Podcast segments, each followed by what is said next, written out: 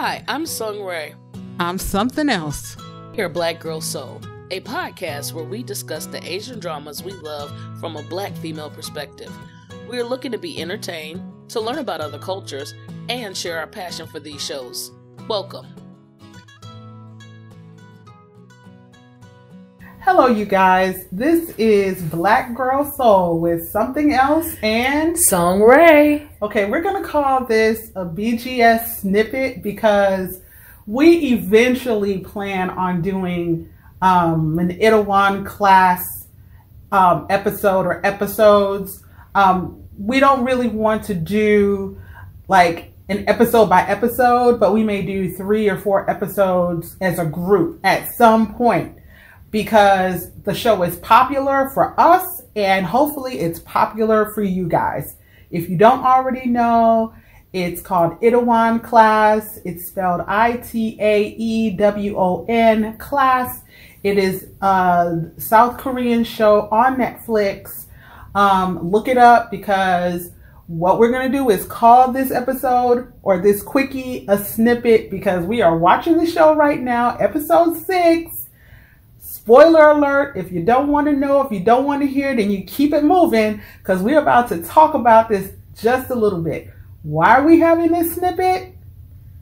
Why are we having this snippet oh, because i am dying over here with this this actress. And so and it's really her part. It's not her the actress herself. But her part because she has been this like in between where one point she seems like she's for him, the next point she seems like she's not, and you can't really get her. And then she tries to make her excuse be that because she's an orphan, she's been all about herself. But in this point right here, she has just done the ultimate dumbass activity. And then she's trying to come off as though, oh, I didn't know. No, ma'am. Okay, to give some context, because we are all in our feelings right now. if you're watching the show, what had happened was okay that and I forget the characters' names because yeah. we're awful like that. But the Orphan Annie, let's call her Orphan Annie, okay? Orphan Annie has been working for Diabolical Dad. Oh man, I'm good. Yes. Diabolical Dad for years now, right? She knows how he is. She knows his personality. She knows that he uh, hates what's his name? You know, Saeroyi. Yeah, yeah. What, I don't know what kind of name we're gonna give him, but basically, we gotta come up with something. Ex-con, okay, ex-con. We all know who he is, but we love him. Ex-con Jesus. Let's call him ex-con genius, Jesus, because okay, maybe not call him Jesus. Yes, please Let's, no. but you know, he is really like calm and he accepts everybody and he puts his best foot forward. Right. He's, you know, and he's gathering people around him that society may have looked down upon for one reason or another. So you kind of understand where I'm coming from. But yeah, for the sake of the Christians in the group and the Christians listening, let's not call him Jesus. But he is ex-con, right? And so Diabolical Dad has historically hated ex-con and gone out of his way to come for this kid. To the point, the reason right. he is an ex-con is because of Diabolical Dad. Right, and we all know this. We all know this. If you don't know this, go watch the show. We don't have time to keep you up on what's going on. This is supposed to be a snippet. It's a BGS snippet. Anyway, so the point of contention, the place where we were like, oh, hell to the no, was because she goes, Orphan Annie goes in to see Diabolical Diabolical Dad. Paperwork signed or something along those lines. Lord, things are happening. And um, she happens to see the picture of him with his two sons. Now, if this chick were any kind of like hood chick, gangster chick, about her business chick. She's supposed to be this smart, smarty, smart, smart, smart chick, right? She's supposed to be all out for self, right? When she noticed and asked him that question about his second son, she should have kept her mouth closed. She because she dropping dimes, she ain't got no business dropping. For no reason. Keep your own counsel, ma'am. Like, just take the knowledge, suck it up, and shut up. Instead, Orphan Annie decides to like basically tell Diabolical Dad that his second son, who he already is giving a side eye, right? He already kind of low key misses him, but don't trust him because he don't trust nobody.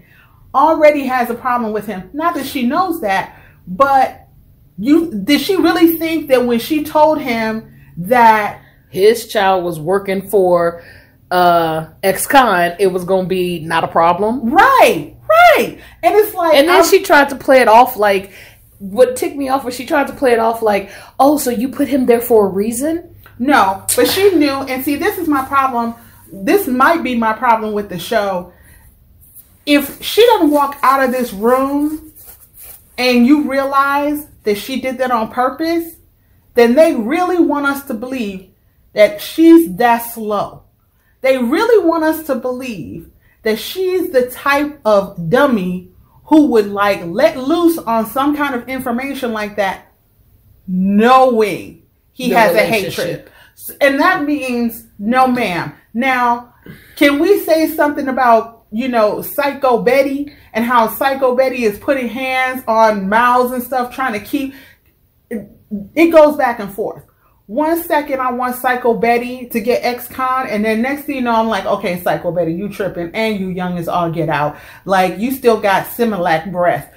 But but if Orphan Annie is going to act dumb like this and I'd rather Psycho Betty have her. Right, right. If if she's going to now, we already knew that she was going to be throwing him under buses, trains, and planes, and she figured out which side she wanted to be on. But, ma'am, I want to believe that you move from a place of deliberation and not stupidity. That you are not throwing this man, the man who you were trying to kiss once upon a time and you have feelings for secretly, whatever. I want to believe that you wouldn't hurt him Purposefully. well, I would rather she hurt him purposefully than she's just that reckless. Like, you know what I'm saying? Like, I feel you. And I, I, think for the sake of two things. Thing one, I've got to say this because it's just on my heart. This is what makes for a good drama, y'all. Yay. A drama is good when it gets us in our emotions, gets us to wanting to talk, gets us to, oh, hold on, we got to discuss this. Because I surely was like, hold on, pause. right. Right. because this is too much. But then on the other side, I'm gonna have to agree with something else that I'm gonna need Orphan Annie to pick a lane, stay the course, do what you're gonna do. And he told her that when she came to visit him. He told her you chose a side, now just continue on with it. You and he didn't give her that full umph with it, but he did say those words, and so I'm there. Pick your side and stay on it. Nobody is going to Was that Diabolical Dad? no, Said that was with oh, ex-con. Oh, oh, okay. She was sitting there visiting him when he was still locked up, and she he said to Oh. her, "You chose a side. It, you know, just you chose a side. You chose a course or something." He gave her the words to, but in, in so many words, I read it as, "You chose a side. Now just go and do what you're doing." Like. I'm not mad at you for what you did. I understand why you did what you did, but you chose a side. You made a choice.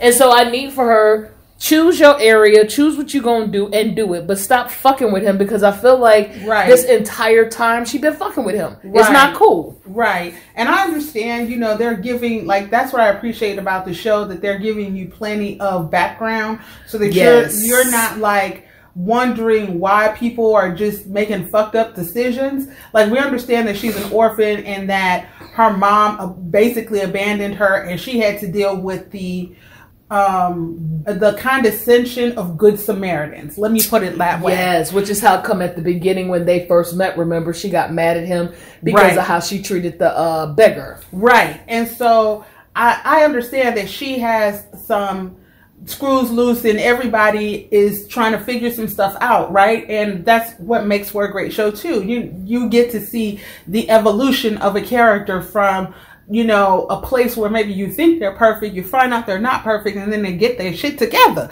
I understand this, this is the process, right? But I need for them to be a little bit smarter if I really want to believe, like we're going to let you all go and then continue watching the show, Yes. I want to hope that when she walks out of the office, she gives a diabolical smile because she always knew that he had two sons and this is part of her plan to fuck some shit up. That's what I want to believe.